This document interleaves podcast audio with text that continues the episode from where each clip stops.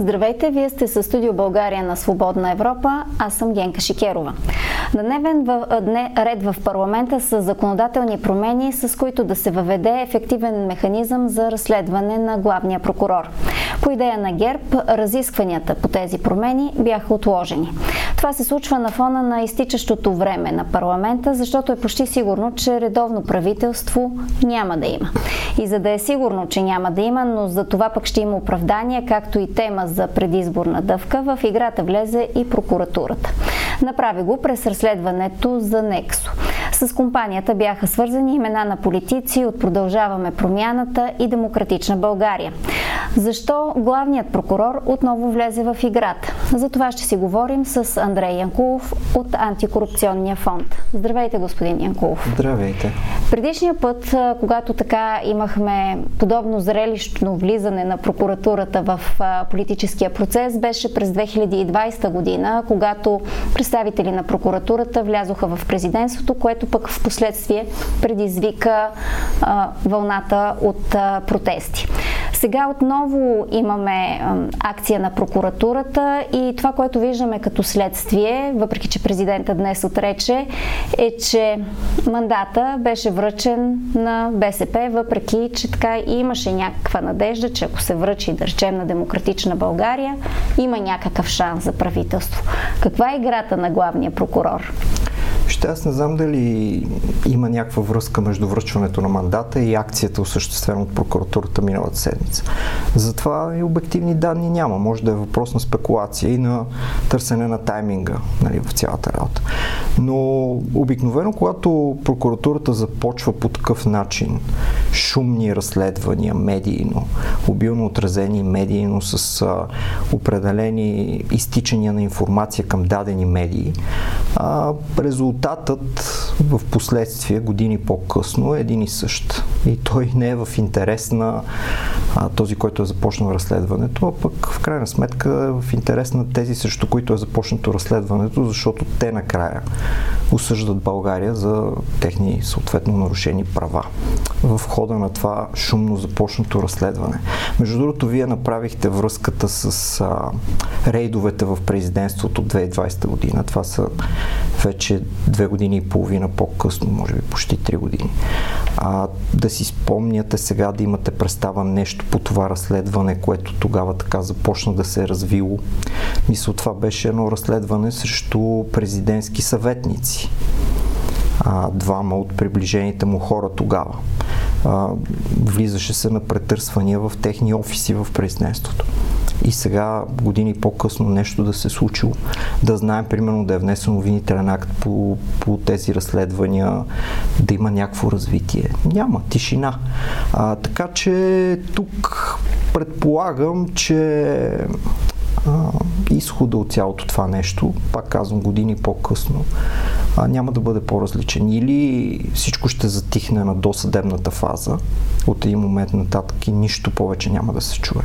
Както, например, също един популярен такъв IT казус с а, една друга компания, чието длъжностни лица от нея бяха, даже и по арестите лежаха известно време, където имаше подозрение, че също осъществявали тероризъм, ако не се лъжа пред Народното събрание. С едни там пръскачки а, там също нищо не се чу повече. Тоест, казва се или ще затихне, според мен. Това е моята прогноза, разбира се, а, на база на досегашните множество подобни случаи. Казва се или ще затихне още на етап до съдебно производство, или ако евентуално някога влезе в съд, а, и там ще ни чака една дълга съдебна сага, както, например, се случва отново друг пример по делото КТБ, което беше давано като пример за голям успех на прокуратурата. А, тогава главният прокурор дори правеше едни сравнения, че кацнал на Луната с дизелов двигател и така нататък. А, ще кацне на Луната с дизелов двигател, ако има осъдителна присъда по това дело. Самото внасяне на обвинителен акт не е кой знае какъв успех.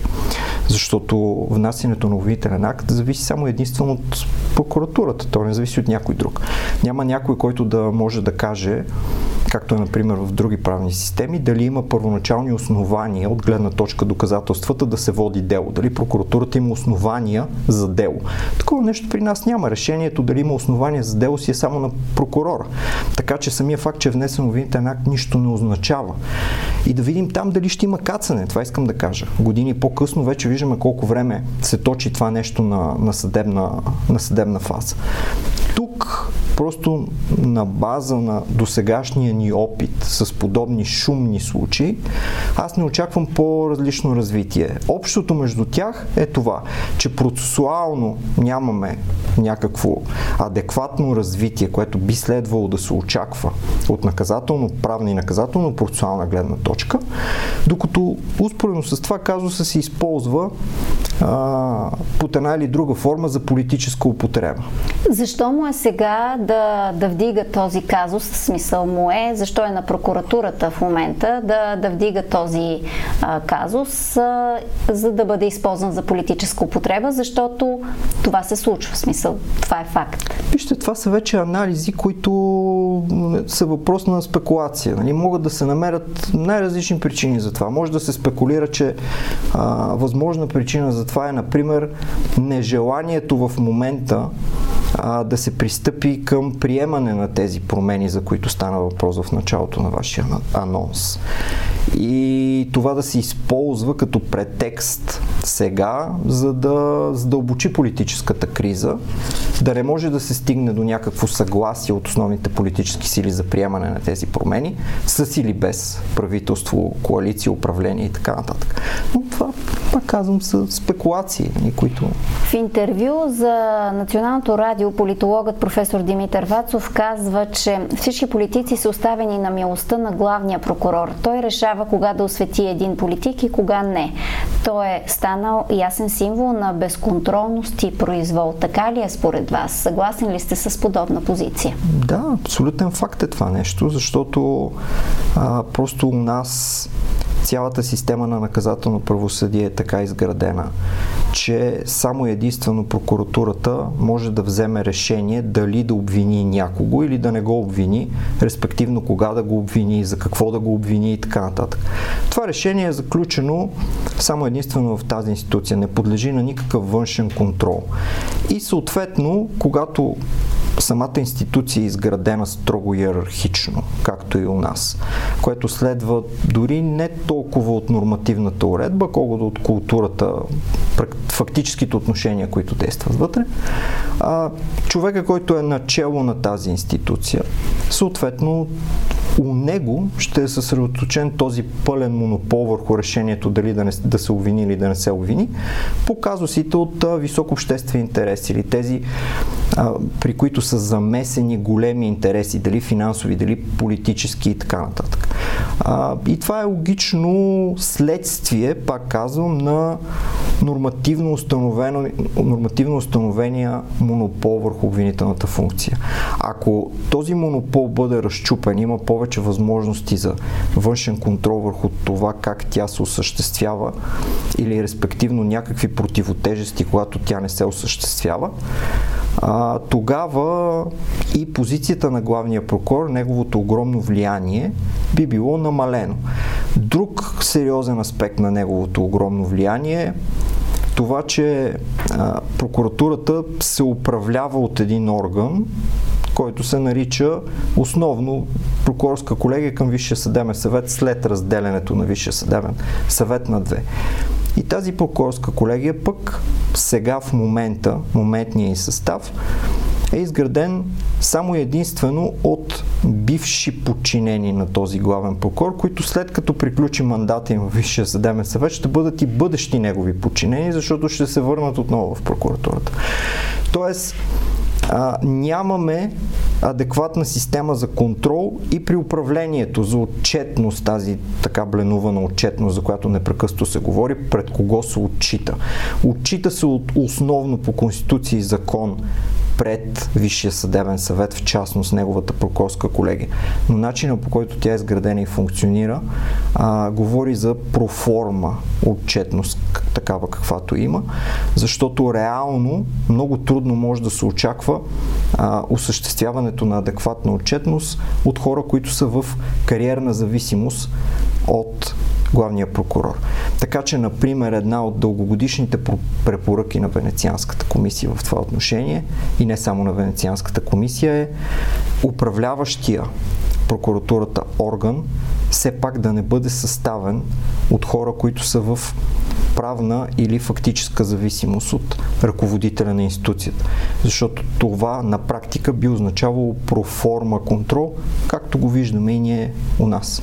С тези потенциални зависимости а, от страна на политиците ли да си обясним в момента това, което се случва с а, а, законодателните промени, които трябва да, да бъдат направени, за да може България да получи а, парите по част от парите по плана плана за възстановяване и устойчивост, защото това, което стана миналата седмица, е, че те за, за пореден път бяха отложени. Уж това е приоритет на абсолютно всички политически сили.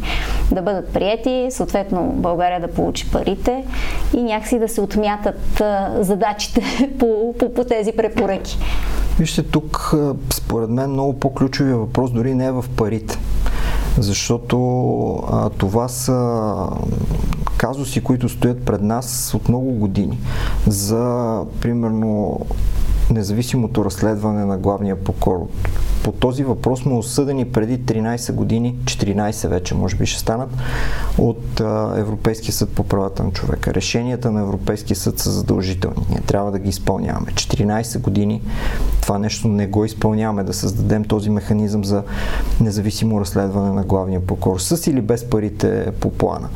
А, успорено с това, имаме други осъдителни решения от Европейския съд по правата на човека за неефективност на разследването. И то неефективност по такива случаи, които касаят, например, полицейско насилие.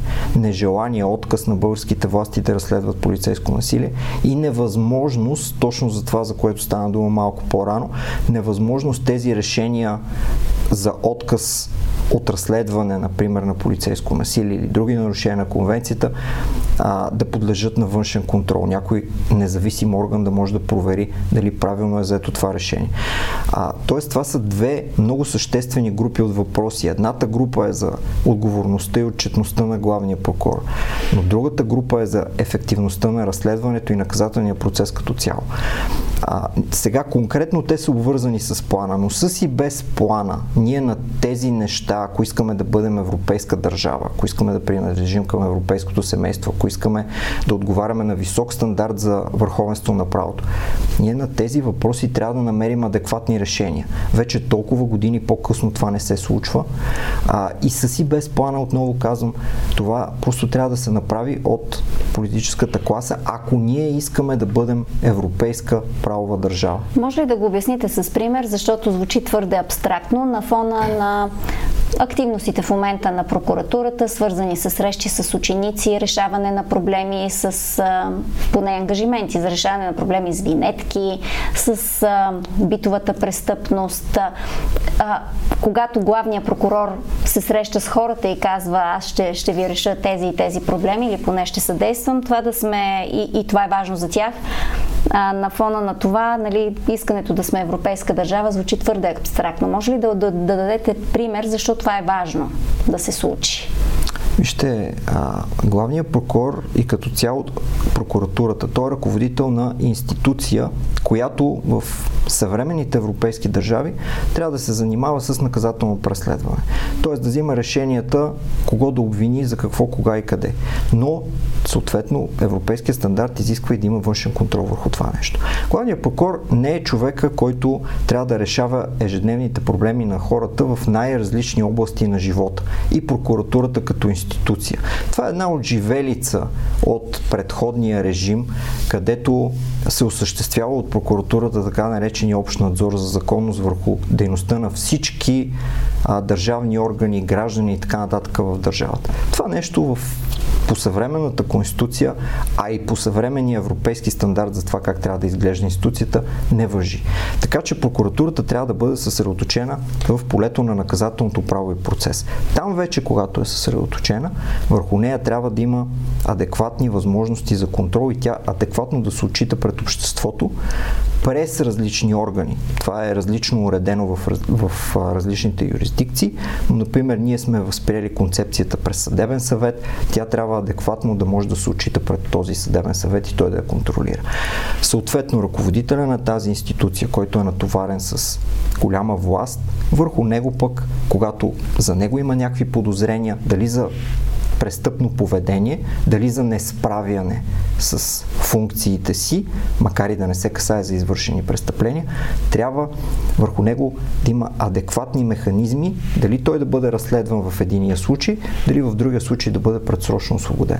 Това са в общи линии основните неща, които които у нас отсъстват и които трябва да се направят, за да отговаряме на този така а, мечтан критерий за върховенство на правото, който да бъде постигнат. Обратното означава произвол.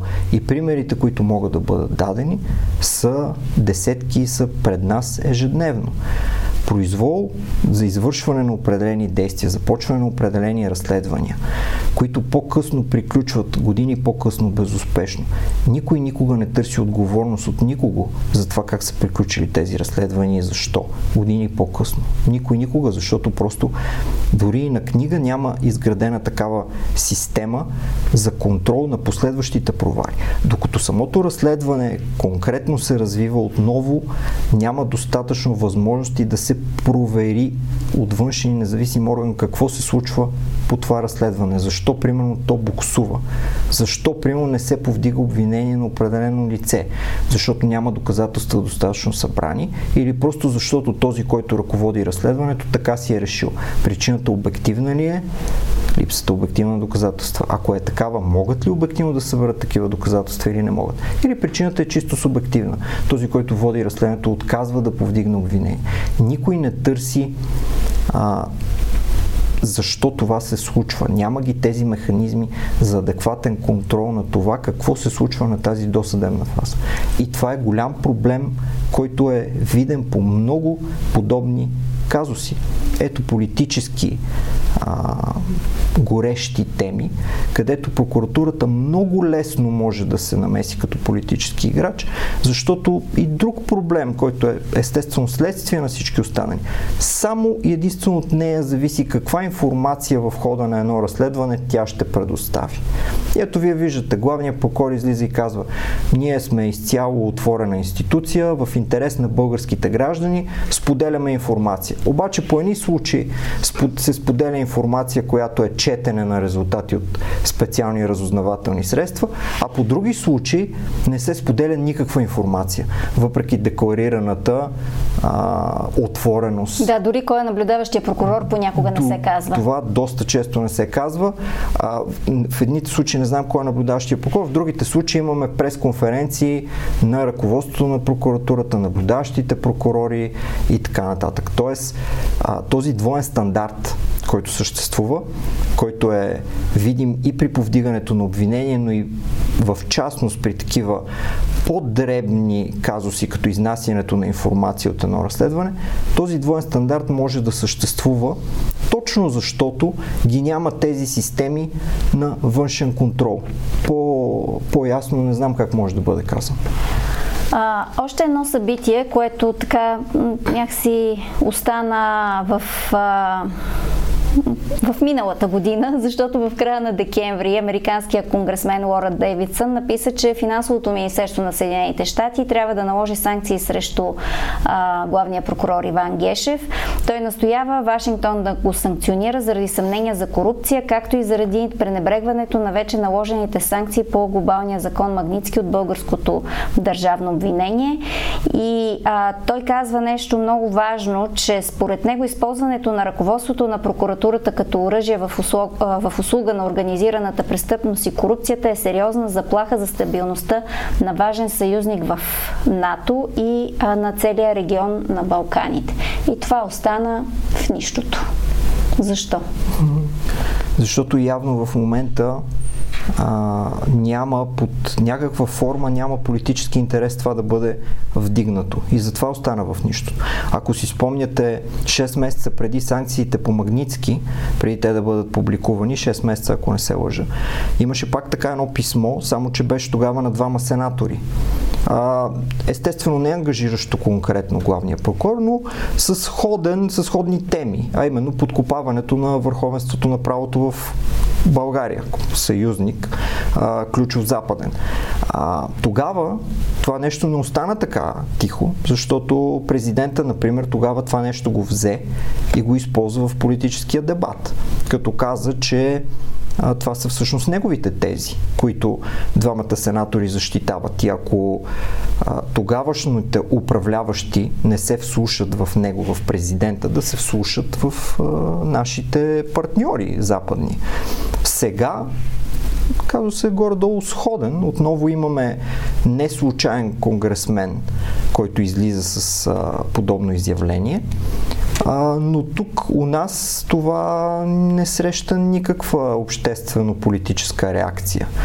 А, а пък, успоредно с това, а, виждаме сега един синхрон медиен в действията на ръководството на Министерство на вътрешните работи и ръководството на прокуратурата. Те вече провеждат съвместни акции с имена по отношение на мигрантите, предполагам, че визирате. Сега на мигрантите преди няколко седмици имаше за наркотичните вещества, така наречената с култовото име акция Бяло. Да, тя пак беше през декември месец да, тази акция. Тоест, връщаме се в един период малко позабравен на акции с имена, провеждани от ръководствата на прокуратурата и вътрешното министерство. Сега трябва да кажем, че по това време имената бяха някакси по-сполучливи, може би, на акциите, ако не друго. А, ако не самите акции, то поне имената им. Нямаше нужда от превод и обяснение. Сега нали, отново наблюдаваме същия процес на а, синхрон между ръководствата на Министерство на вътрешните работи и прокуратурата, което вероятно под някаква форма обяснява а, защо изпълнителната власт и нейния едноличен ръководител, както е фактически в момента положението президента, не желаят да анализират въпроса с становището на този американски конгресмен. А няма и никаква реакция, между другото, от самия главен прокурор тук. Обикновено, когато той е атакуван под някаква форма или той възприема нещо като атака, той някакси през годините се е показало, че всичко, което е насочено към това, за което до сега си говорим, създаване на някакви механизми за контрол и отчетност, той го възприема едва ли не като лична атака. Но винаги в предходни такива моменти е имало някаква реакция от него, от Асоциацията на прокурорите и така нататък, а, в негова защита неизменно. Сега тук а, и от там има пълно мълчание, което също е доста любопитно. Тоест, той е сключил примирие с, на, на много фронтове, така ли да разбирам? Не, не мога да, аз не мога да обясна защо е така.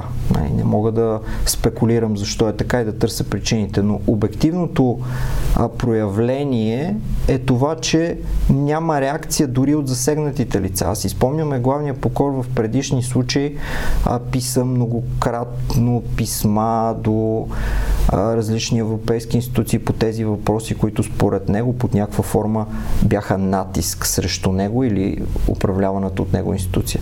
Това сега не е ли същото? Същото е.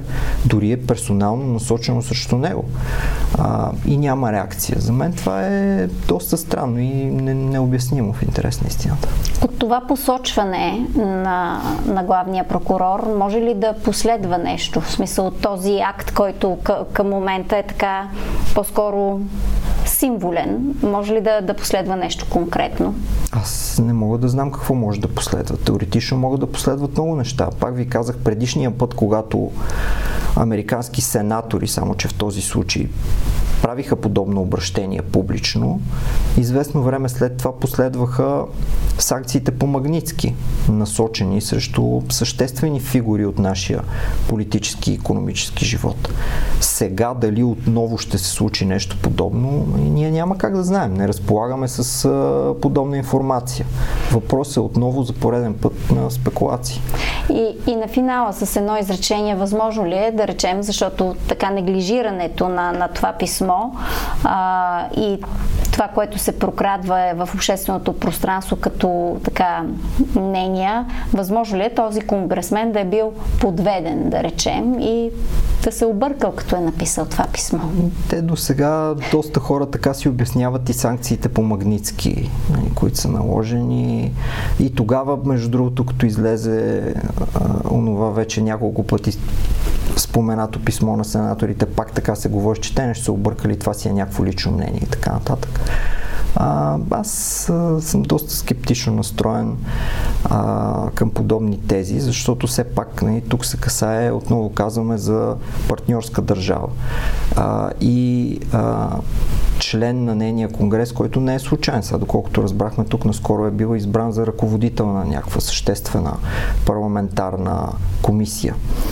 А, така че, когато се правят подобни изявления спрямо партньорска държава, аз не мисля, че това може да бъде тълкувано като, че някой се е объркал. Просто не, не ми се струва адекватно това обяснение. А, и не вярвам да е така.